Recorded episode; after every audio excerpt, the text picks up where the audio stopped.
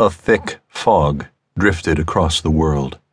It glowed as if there was a sun up there somewhere shining down on it. Beneath their feet, the ground was as smooth and as cool to the touch as linoleum, the same color as the fog. There was no horizon. There were no objects visible. There was only the fog, slowly drifting, shifting in this strange alien light and shadow.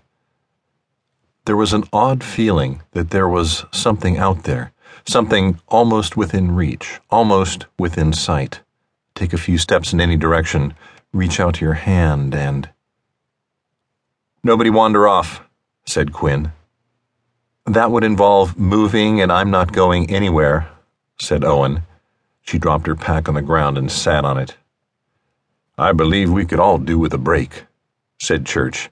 Except for the incident with the pterodactyl, the last floor hadn't been particularly dangerous, but the low oxygen atmosphere and the steep trails had made the journey to the summit an exhausting one.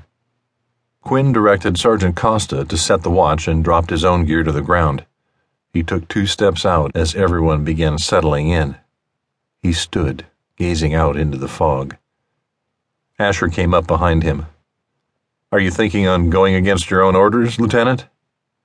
Quinn looked back at the rest of the team. Costa and Ramos stood to either side of the main group, still settling in amongst the gear. He guessed visibility at no more than twelve feet. Costa was little more than a silhouette in the bright, silvery gray of the fog. He looked outward again. It would be nice to know which direction we should go. A few degrees one way or the other could make all the difference. I agree, said Asher but having no clue in what's in any direction really makes the choice an easy one. I don't follow you, Professor. We just pick a direction and go. Quinn curled his brow and frowned. What say we try to gather a little intel, eh, Professor? Who knows?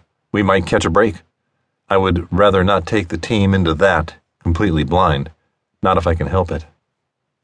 It's up to you, Lieutenant. Just a quick peek at what's out there dip our toe in the water, so to speak. Something like that. Twenty steps out, fifty feet, see what's to see. He turned quickly to the rest of the team. We'll be right back. Costa took a step forward from her watch position. Sir? Just a few yards, Sergeant, and right back again. I thought you said no wandering off, said Owen. She turned to Church. Didn't he say no wandering off? That's what the man said, Elizabeth. Owen watched Quinn and Asher disappear into the fog. Oh, this is not going to end well.